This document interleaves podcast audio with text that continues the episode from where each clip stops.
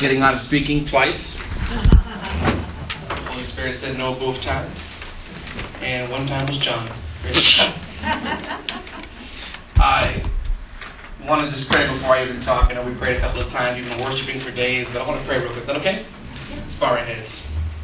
I feel like a comedian with a mic, with this mic with the cable. Do the comedians still have that? No jokes today. Praise God. Let's bow our heads.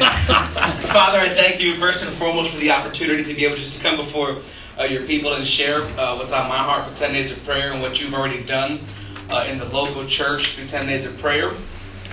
We ask you, God, that you would encourage and strengthen us this evening or this after this morning. I'm already tired. Praise God. And uh, that you would just ignite us. In Jesus' name we pray. Amen. I feel like God really wants me to impart something into you guys, if that's okay. And um, I got this friend. His name is Jamie Medina. And Jamie joined my church about three years ago. Jamie actually, uh, side note, Wednesday graduated the Fireman Academy in, in Bridgeport, Connecticut, which is a big deal because he's 47 years old. He's really old to be a fireman, changing his career, God guiding him and God leading him. And three years ago, Jamie calls me, and I didn't know Jamie at the time. He had been visiting my church, which is cool. Uh, my church is in Bridgeport, Connecticut. My name is Lewis. I'm the senior pastor of a church. I took over the church at the untimely passing of my father when I was 22 years old, and what was a humble church has began to grow to be one of the most influential in the city.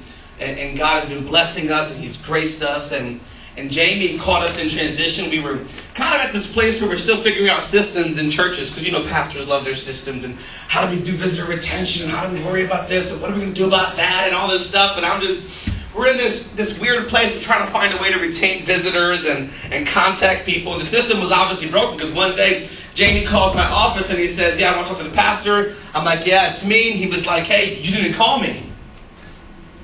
I'm like, "I don't even know you. Who is this?" He was like, I visited your church, and every other church I visited in the area, he named all the big churches. They called me. And you didn't call me, and I actually liked your church, and you didn't call me. And I'm like, well, yeah, I got to talk to the Connect team because somebody's going to get fired even though they're a volunteer. and I was just like, yeah, this is really strange. And he begins to talk to me, and he says, yeah, I like your church, but I think it's too young for me because I'm going to be 40 soon, and I feel like I'm a generation too late for your church. And I'm like, yeah, well, don't come. He's like, what do you mean? I'm like, well, if you don't, you think you're too old, then don't come. Do you want to be selfish with your life? what do you mean? And I'm like, well, if you think that you have nothing to offer us because you're too old, maybe you should be a father rather than running around trying to be a brother. There you go. Uh, if you look at the church based on what you need and what, not what it needs, maybe you're the problem. So don't come.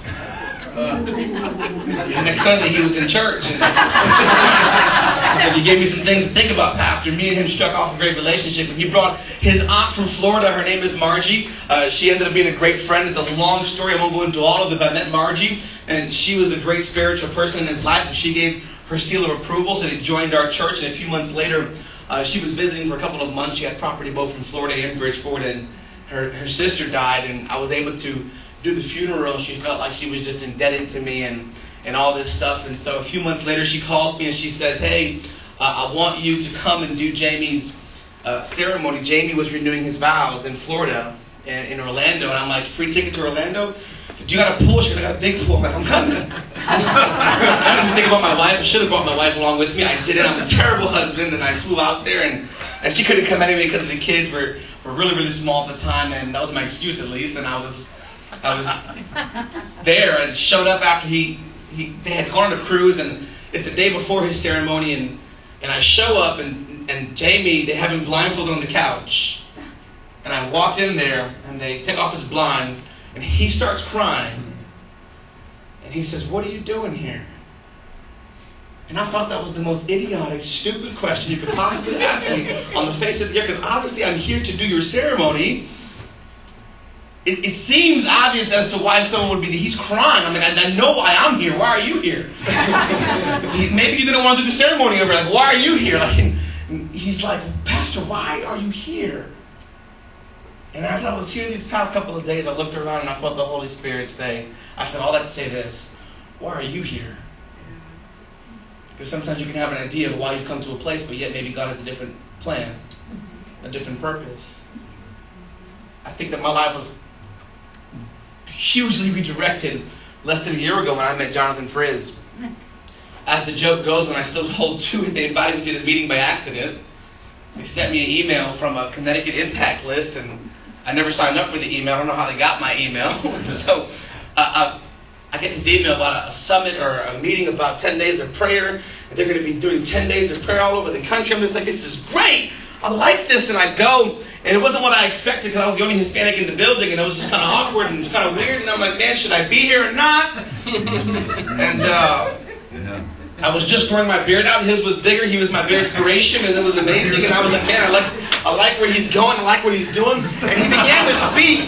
He began to speak. It was on a Wednesday. I'll never forget it. He began to speak about 10 days of prayer. I'm like, man, this white kid is on to something.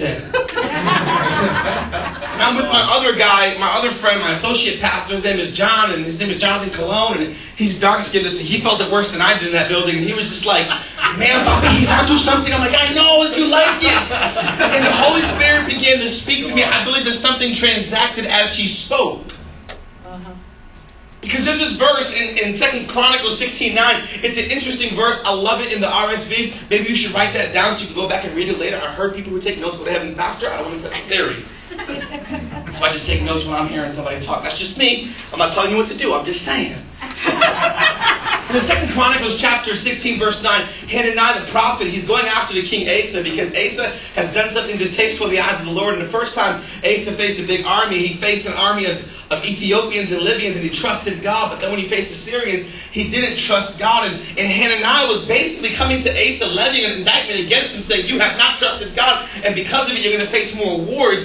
But inside of that scripture, there's this verse that is powerful, and it says this in the RSV The eyes of the Lord are roaming to and fro in the earth, looking for someone to show himself strong in, whose heart is completely his. And I felt like I was having one of those. I look back now with hindsight, and I see that the eyes of the Lord were roaming through that room in Wellspring Church. I believe it with all my heart. And the Lord is even today here in this moment looking for someone to show himself strong in if you would make yourself available, young and old. Look to somebody next to say, The Lord's looking at you. Tell them. Just encourage, scare them. God's looking at you. You see, when I was a kid, and, and, and I would be acting up in church, and my brother would say, Dad is looking at us, and I would just. Would you know? When you know Papa's looking at you, something changes in you. That's true. So the Holy Spirit told me I was sitting in Wellspring Church. He said, Lewis, I want you to have some of your leaders take time off of work to be able to do 10 days of prayer. I'm like, God, that is not you, stupid idea. so I go back to my Wednesday night worship night that evening. At the end of the worship night, I'm like, let me test the waters. So I had two of the um, two of my other pastors. We have seven pastors in our church that help me facilitate ministry because I'm not going to kill myself doing it myself. And, and two of them were there, two of the senior elders of the church. And I said, hey, uh, I pitched the vision to them. Yeah, turn to prayer. Blah, blah, blah. And I was like, you know, what do you guys think about it? And and the, the, one of the founding pastors of the church, she says, uh, um, we're going to have to take vacation time to be able to. I'm like, God said that too. No, this is God. And I was like, this is terrible because now I have to do it. and I'm the kind of person when I'm all in, I am all in. Wow. And so I called up Jonathan. I'm like, I want to 10 days of prayer in Bridgeport. What do I got to do? Do I have to have you know a sign up sheet? Maybe go through a training and some, something. He goes, Yeah, man, just yeah, do it.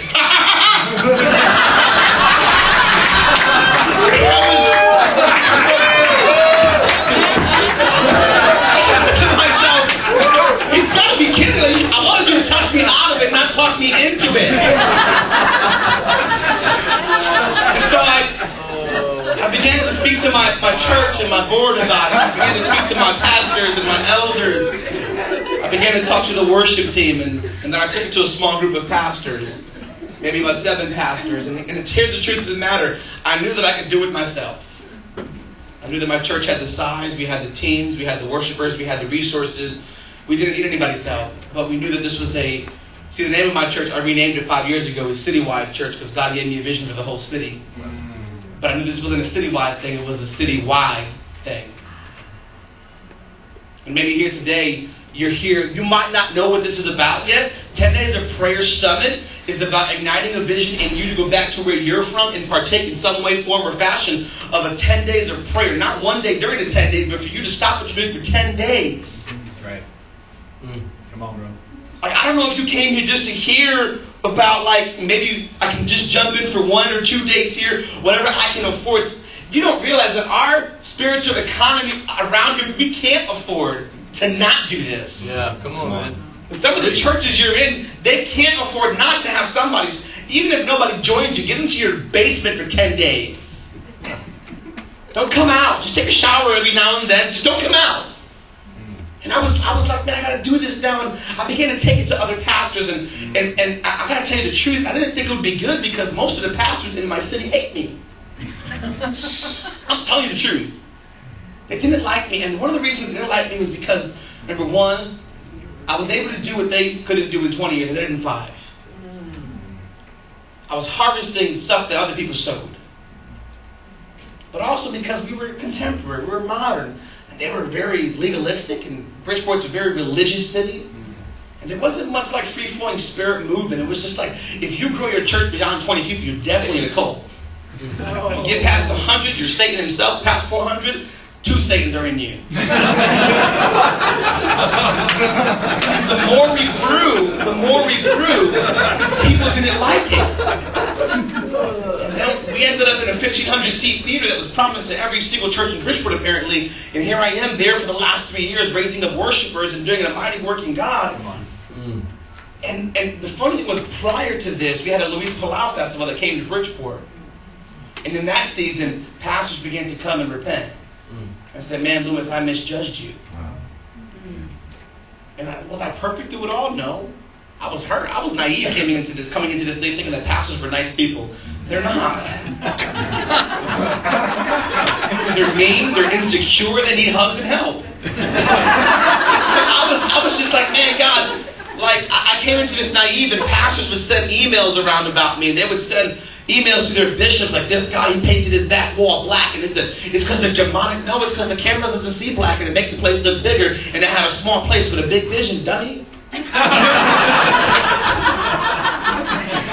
people don't get it and there was there's probably some things that I, I probably made many mistakes along the way that could upset and offend people but little by little, God began to do some stuff. And so I took it to this small group of pastors who I was friends with all of them. And, and, and I told them about it. And they were just like, we were going to pray about it. I'm just like, guys, the devil's not going to tempt us for 10 days to stop our whole lives and come pray. Like, what, what's, what's there to pray for? I need discernment. Why? Why are you so deep for no reason? You don't need discernment to see whether God wants you to pray for 10 days. You just need to submit and say, man. And so they're like, all right, Lewis, it is a good idea. Like I told you it was. I'm telling you, the Holy Spirit told me to do this. And so they, they were kind of with it, kind of not with it. And so I said, well, I'm going to do it anyways, right? And so I decided to do something that every city I think should do. I wanted to centralize a location in a neutral place to be able to get as many people who are threatened by other ministries to want to come because it's not in somebody else's church. And so these crazy people, because it's October, it was cold, started floating the idea of doing it in a tent. I'm like, tent? October, it's cold, y'all crazy. And they brought out this thing, they had this like a hundred year old tent that was falling apart while we were in it. And they brought the idea of doing it in this tent. So I'm like, whatever, I'll, I'll think about it. We drove up here and we were talking about it, but we had the, the meeting up here. We were talking about it. I was like, I don't even know if I want to do this or not. And and the eyes of the Lord are looking for someone to show us how strong through Lewis. The eyes of the Lord are looking for someone to show us how strong through Lewis. And you know, God, if it's tent, it's going to be neutral, then I'll work with that. I don't care. Mm-hmm. The reason I don't want the tent, I don't want to depend on nobody else's resources. But I had to submit some of this vision down to be able to get it to be broadened out. And so I did something amazing. I invited pastors to come eat because pastors love to preach, sleep, and eat. And so I did a pastoral dinner at my church on a Monday night because most pastors are off on Monday or doing nothing on Mondays, and so they don't have much of an excuse not to come except that they don't want the unity. Yeah. Uh, so I invited 60 pastors, or 75 pastors, and 60 came to the first meeting, which was amazing. Yeah, amen. And I'm like, man, this is crazy. Yeah. And I'm sitting at a table with a bishop, a pastor, and a couple other pastors, and one of the bishops says, "You know Burgos?" I'm like, "What's up, man?" He's like, he looks around, takes his fork, he goes, "All these people, they wouldn't come for me."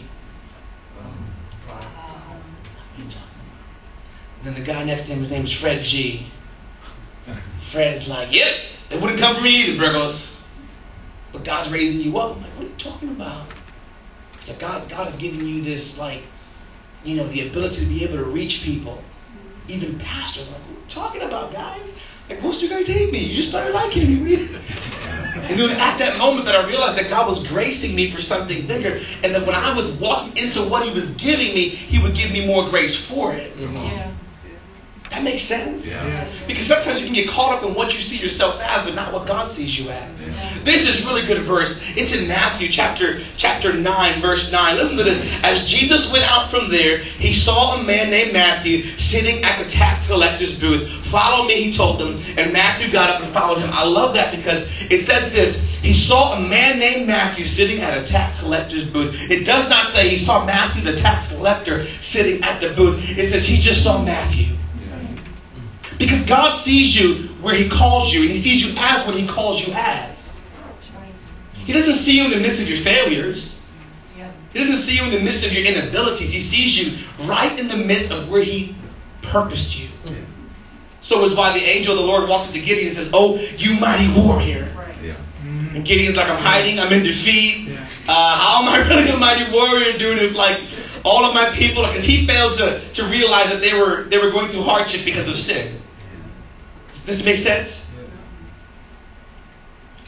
God calls you as He sees you. And so He says to Matthew, Matthew, I don't see you as a tax collector. You're my son. I see you as a disciple. So Matthew, who's sitting at a booth, and he was calling Lewis, who I might have see myself as inadequate, unqualified, unable. But God saw me as the perfect candidate. Because if I'm unqualified, if I'm unable, if I'm inadequate, then when it does happen, I can get no glory because of it. Yeah. And so God loves dealing with people who don't want to deal with themselves because they know themselves. Yeah. Because God has a purpose for that individual. So I'm sitting there, I'm like, man, all these pastors, we, we invited Jonathan because one of the things that I thought was that when I went to Wellspring, they gave John like five minutes to talk. And I was like, man, if only we could understand the fullness of the 10 day vision. Understand how expansive it is, not just because Jonathan had paperwork with him. It's kind of like the five minutes you had was to read the paper because I can't have enough time. And it was just like, man, as I read the paper, it spoke to my heart and something transacted. I'm telling you in the spirit. And I bore witness to this vision. And I cast this vision to these pastors. And I put John in front of them. I said, I called John. Like, you want to come to these pastors? I got a meeting. He's like, yeah, sure. I'm just like, I love your laugh, man. And he's like, yeah. And he comes and he comes down and, and he speaks to these pastors and they're like, let's do it. Yeah. Wow. Yeah. So I called back Jonathan on Tuesday. Yeah, I called you. I'm like, Cleveland. he was in Cleveland, like, Friz. He's like, yeah, man, what's going on? I'm like, I want to do it again.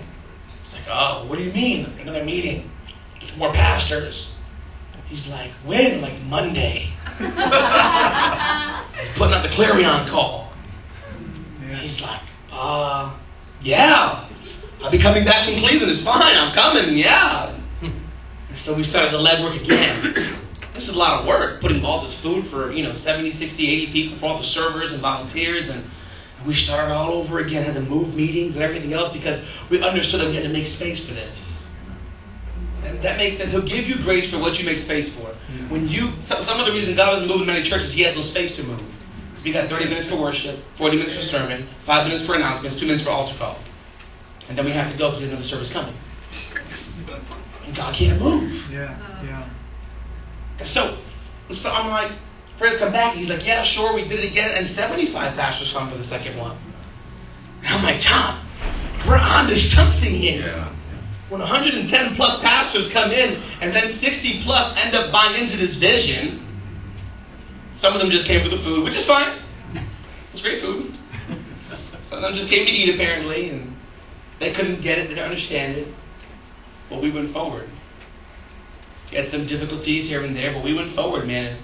And so we aligned all of our visit, our, our teams, our, our sound teams, and our usher teams, and we started coordinating and plotting and planning and just believing God that 10 days would be something that would transact in the spirit for the entire city because Bridgeport has a history of being really divided. Bridgeport is 16.2 square miles, 150,000 people packed into those 15 square miles or 16 square miles. And it has a history of poverty, of violence, of murder. It is noted to be the armpit of Connecticut. It's like the worst place of the worst places. It's poor. It has high, the highest taxes in the nation, second only to Detroit. And there was every reason to be down on Bridgeport, but God was trying to bring unity. God was trying to bring a move of His Spirit. And as pastors got together and put aside differences, the first night came, and we had 242, I believe, people come. In an open air service under a tent. And what we did, our motto was we did 22 hours of prayer with two hours of sermons and worship. Worship and sermon. Because to me, it was, it was like, why am I praying for the entire day and then, and then not trying to make a call for salvation? Because there's some people in the church who still got to get saved. And there's some people who, who are walking by who would be in the streets who need to get saved. So second night, we, we get there and, and we're praying all night. Now we're praying all day. We had got people around the clock praying. We had organized it to a point where there was pastors from every single church and just different people who ended up didn't plan on staying, but they would stay till two, or three in the morning praying. And, and the second night came, and the second preacher was getting up, and man, and there was somebody, an usher came and tapped me like, Pastor, like, what? He's like, there's 375 people. We're to need more chairs. Go! That's what I'm talking about. People would say, well, why is it all about the numbers? Because numbers tell a story. Because some people say, well, I hate looking at numbers. It's so superficial, but numbers tell a story. Especially in prayer. it tells a story. To get 375 people to come together to pray, come on, we're doing something good. Yeah. We had noonday prayers. 60 to 70 people would show up. We had 7 a.m. prayer, and 20, 30 people would show up just to pray. Mm. In addition to the regular people's schedule, just to pray. And we began to see God really move and reconciliation happening between ministries and churches. And even the funny thing is, even while reconciliation is happening, reconciliation rather is happening, people are still mad at us for what we're doing. Because it can't be, it can't, and obviously, apparently cannot be God. so night three comes. I kid you not. And, and me and said, Pastor? We stopped counting at 450 people. Oh. I'm like, man, this is amazing. God, this is, every night just gets better. It just gets better. By the fourth night, they said, Pastor, we stopped counting at 550. And there's some people who are getting saved. And I'm like, you know what? Bring out the baptism pools. We're a mobile church, man. We had to get some baptism pools for Easter. We, we, we dunked 115 people on Easter alone. I was, you know what? Let's just do it the old fashioned way. The Ethiopian eunuch said, What is stopping me from being here's water? Well, why can't I get you can, you can get baptized right now. We had a witch come to Jesus, we baptized her we started seeing folks get saved because there was a response now to the message of the gospel of Jesus Christ. Because now when, when, when sinners come by and see churches together, they're used to seeing churches who hate each other. But when they see a unified front of black, white, Hispanic, and everything else under the sun, now it's becoming more powerful. Like this is the kingdom of God, amen. They didn't come to see a black church or a white church. They came and saw the kingdom of God at hand. They saw people who were under the influence of the Holy Spirit saying, "Yeah, we just want to bring a revival in Bridgeport." We just want to see God move in Bridgeport. We just want to see the power of the living God fall afresh on a people who are dry and thirsty because we're desperate to see God move. Amen. I don't know about you, but I'm desperate for an outpouring of the Spirit. I want to see Acts chapter 2 back in the church. We should have never left it, but I want to see it back. I want to get to that place where signs and wonders are a regular occurrence in the church and not a highlight reel for someone to put on YouTube. Come on. That's right. I want to see God move. I'm sick and tired of just pretty sermons and nice songs. Come on. I want to see the fire of God yeah. roasting people. That's right. Come on. I want to see it because I know it's possible. Every time I read my Bible, something ignites in me. I can't get past Acts chapter 2 sometimes. I'm like, God, why, why are we not seeing that now? And, and we began to pray by night 5 and 6 we started seeing larger and larger crowds, and, and we saw unity like we hadn't seen it in our city for decades. Yeah. Five months prior to the night of worship, uh, to the uh, Sunday prayer, a lady had come up to me and she said to me, um, she Facebooked me and my wife in a message and said, hey, I have a prophetic word for you and your, your wife. And I'm like, yeah, you and everybody and their mother has a prophetic word for the pastor whose church is up and coming in the city. I will pass on your prophetic word. You can keep it to yourself. I'm kind of blunt, if you haven't noticed. And she was like, um, okay. And this pastor, his name is Jawan, he, comes to me and he's a friend of mine. He says, Hey, have you talked to Sister Camille? And I'm like, No, I haven't talked to Camille. She told me about her prophetic word, and I'm like, I avoided it, I just, you know, like the plague. And he was like, I think you should listen to her. I'm like, why? He was like, I think she's hearing from God about some stuff, man. I'm like, I don't know. It just sounds like it's going to be another general prophecy. And he was like, no, it's going to be God. I'm like, all right, cool. And so I, I meet with Camille, and she begins to say some things to me. And I had totally forgot about what Camille had said during this prophetic utterance she gave me and my wife. By the time 10 days of prayer came around, I erased the prophetic word because I don't try to live my whole life by prophecy. I just go by the Spirit of the Lord. And when I see it happen, it confirms the prophetic word. It's cool, it's great, it's fine to me, but I'm not going to just dive into one thing to look for it. That's not who I am, it's not how I'm built. But she had told me two things that now stick to mind. The first thing was that God was going to use me to really unify the city of Bridgeport in a way that I had never seen before and the city hadn't seen in a long time. And the second thing she said was she had a dream. And in the dream, I was walking with, with dozens of pastors arm in arm into her church. The name of her church that she goes to, her pastor's name is Dexter Upshaw. He's a good friend of mine. And the ministry is uh, New Vision International Ministries. It's primarily African American church, but it's a great, uh, just youthful church, great ministry. And she said, You know, I saw you walking arm in arm with pastors, and, and, then, and then I saw busloads of your people and trucks just coming into my parking lot. And I saw Pastor Dex. He came out and just shook your hand and welcomed you in. I'm like, okay, great. Now, on day eight of, of the prayer, 10 days of prayer, the wind became so strong where we were at, we had to leave the tent. And right up the street was New Vision International Ministries. And it was just, to me, I said, I got to call that church. We'll see if we can get in there. He says, yeah, no problem. You can have the rest of the thing here. We'll get, we'll get people to staff it and everything else. It was great for two reasons. One, it gave my people a break from going for the last eight days, 24 hours. And then Camille calls me. She's like, Burgos. I'm like, what? She's like, the prophecy. I'm like, and then it clicked. I'm like, oh my goodness. Because here I am entering this ministry with dozens of pastors, arm in arm, and my trucks of equipment are, are pulling in. And we're unloading and we're setting up. And it was like God was right there planning everything. Mm. He foresaw it, he foreknew it. Mm. Then day 9 came and day 10 came, and it was so powerful and popular that we even added a day 11. Wow. you turned it up to 11. because God was moving, and who am I to hinder what God is doing? And we were still, down to the last day, still baptizing people. Still seeing people saved. Still seeing people radically transformed. And seeing the lost come to Christ seeing the disenfranchised be ignited again for the kingdom of God. I mean, that's what it's about. Is it not? Mm-hmm. And 10 days of prayer is more than just this idea of, hey man, this is really cool what you are doing. I'm going to pray for you, friends, that you can have a great time in your area. And I'm going to pray for the few people who are around here who are going to do this and step out in some type of faith. You guys, like Dave, what you're doing in Texas is so strong for you, man. But God is calling the body of Christ to raise up in prayer and intercession. And this 10 days of prayer kind of ignited something in me, searching for something deeper in God. Because I'll tell you the truth, I was so mad at the, at the end of 10 days of prayer. And, and Jonathan knows it because I called him like, I am so mad, I just hate this. He's like, what are you talking about, man?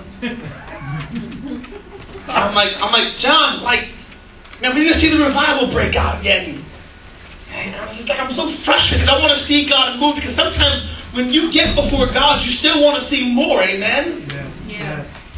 You go with an expectation. Sometimes when your expectation isn't met, you get disenfranchised. Like, God, maybe, maybe you didn't call me to do this. I, we just saw over 5,000 people, unique people, come through these doors for 10 days of prayer. And now here I am saying, God, was it you?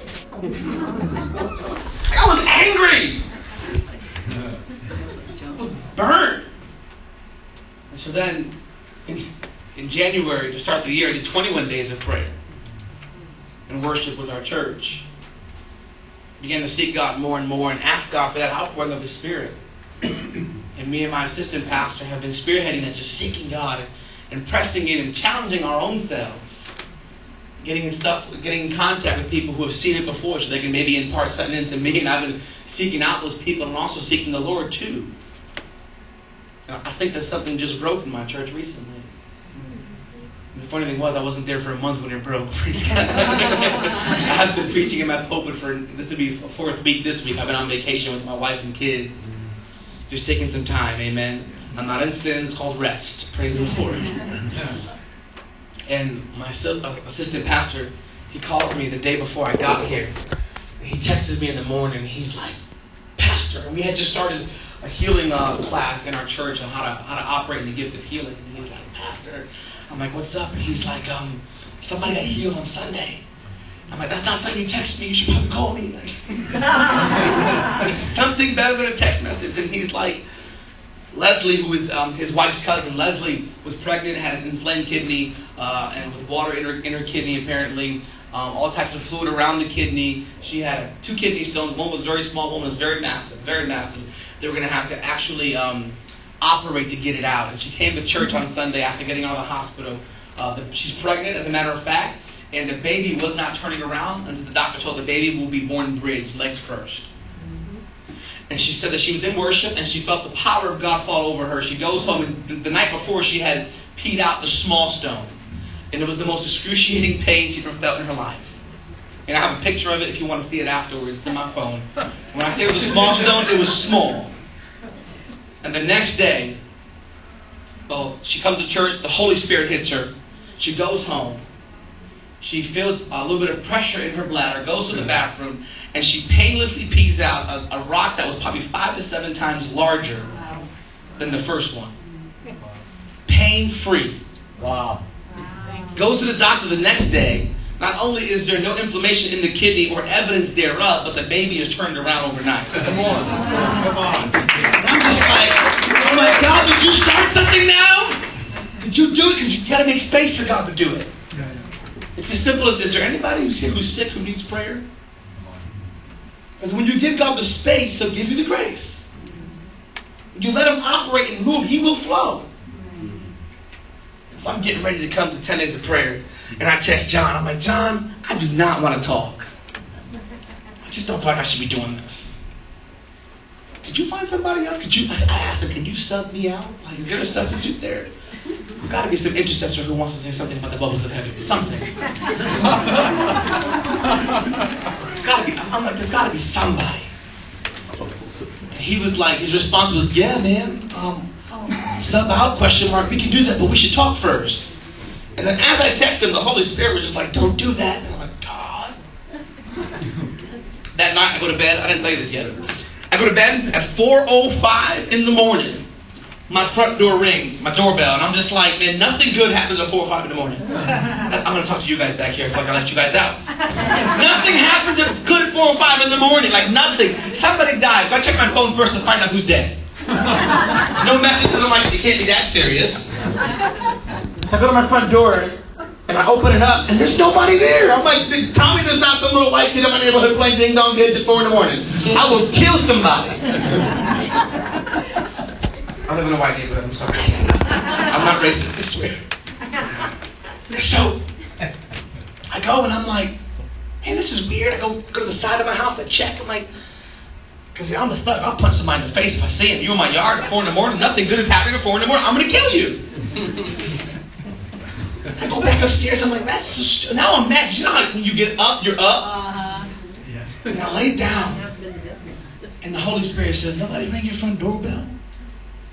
And I'm telling you, I heard my thing, I heard it. Holy Spirit said, I rang the doorbell of your heart. I'm like, man, this is like, what do you want me to do, God? He's like, pray. Well, I was sleeping. I just want you to pray. And there was something specific that I won't get into that I was praying for. That I had been dealing with God about and he just told me to pray for that. And the same time that I was praying for that, there was a brother in my church who had he goes to work at 3:30 in the morning, and he told me at the exact same time when I called him the next day to let him know, the exact same time that I was praying for that same thing, he was in his work truck praying for the same exact thing.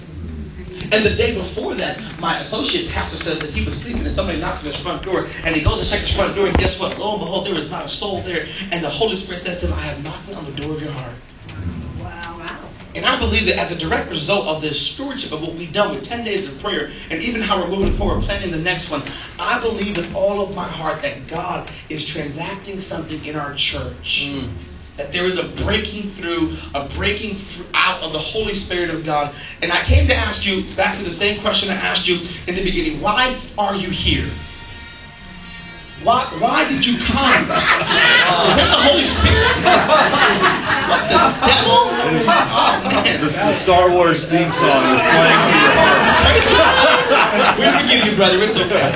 Please mute your illegal electronic devices, ladies. I'm just kidding. And so I, I ask you that same question. Why are you here? Back to the Second Chronicles 16:9. For the eyes of the Lord are roaming to and fro in the earth, seeking someone he can show himself strong through.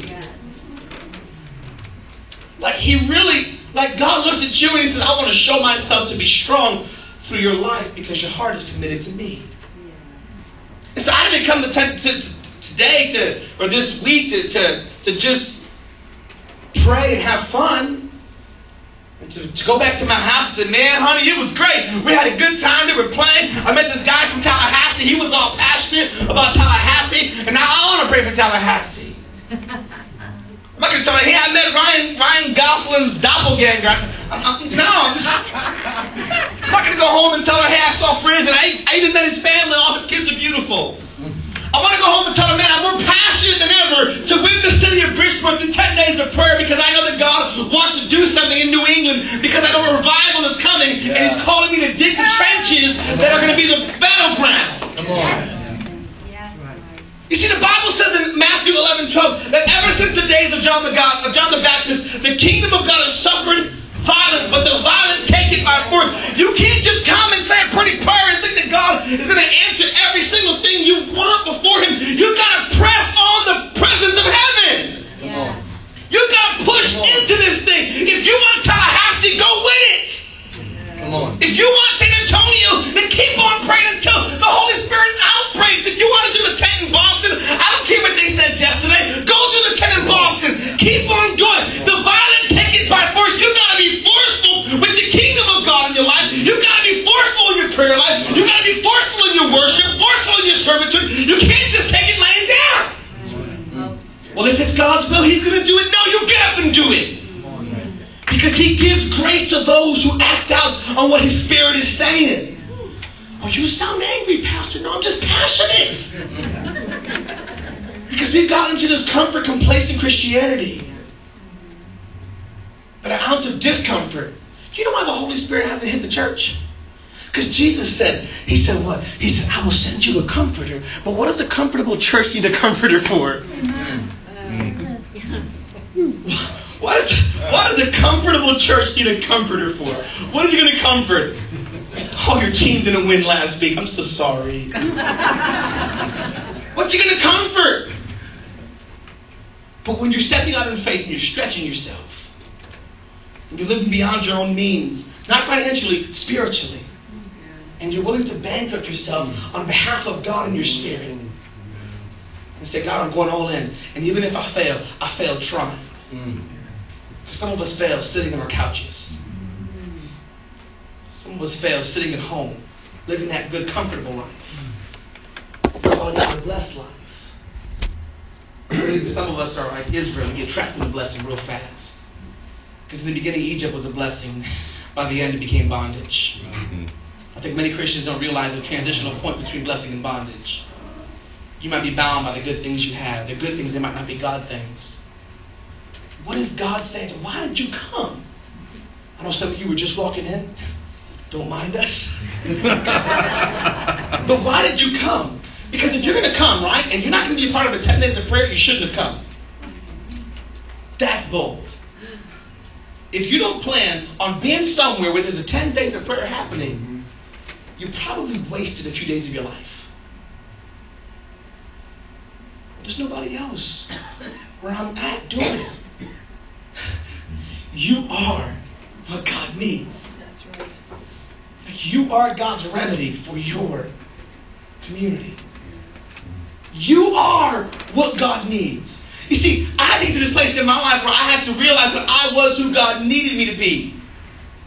And if God has called me to it, as the old church adage goes, He will get me through it. I had to realize that I was graced for what He was calling me to do. I had to realize that God saw my life from the end to its beginning, and when He saw it from the end and He saw what I would endure, He went backwards and He equipped me for everything I would need. There's not one thing. That's why I love, I love Paul and Timothy. He says, "Stir up the gifts that are within you." He didn't say, "Go get some new gifts." Yeah. He didn't say, "Go, go get the, the newest 2.0 Holy Spirit model gifts." He said, "Go stir up what is already in you that I know is in you because of the laying on of hands and because of your grandmother Lois and your mother Eunice. I know it is in you. Just go stir it. Get it from the bottom. If you've ever cooked a good stew, or if you're Puerto Rican and you cook avena, you got to keep on stirring it. You can't let stuff just sit on the bottom because it'll burn, and you got to get all the ingredients that are on the bottom to come to the top. I keep on stirring. Stir up the gifts that are what has settled to the bottom of your soul. What is settled to the bottom of your soul while you have t- taken time to be complacent? Oh, but pastor, that means that I have to actually check myself on some things. That's really healthy to do. Take a self inventory every now and then. And say, God, what am I doing? Why are you here? It would seem obvious, because we're all going to go back to some form of fashion of 10 days of prayer. Mm. But why are you here? Here because God called you. If you're here, it's because God called you to do 10 days of. I don't care if you have to go to Walmart and buy a $25 Easy Up 10 and do it by yourself in the middle of nowhere. Do it. Call one of your cousins. Call somebody.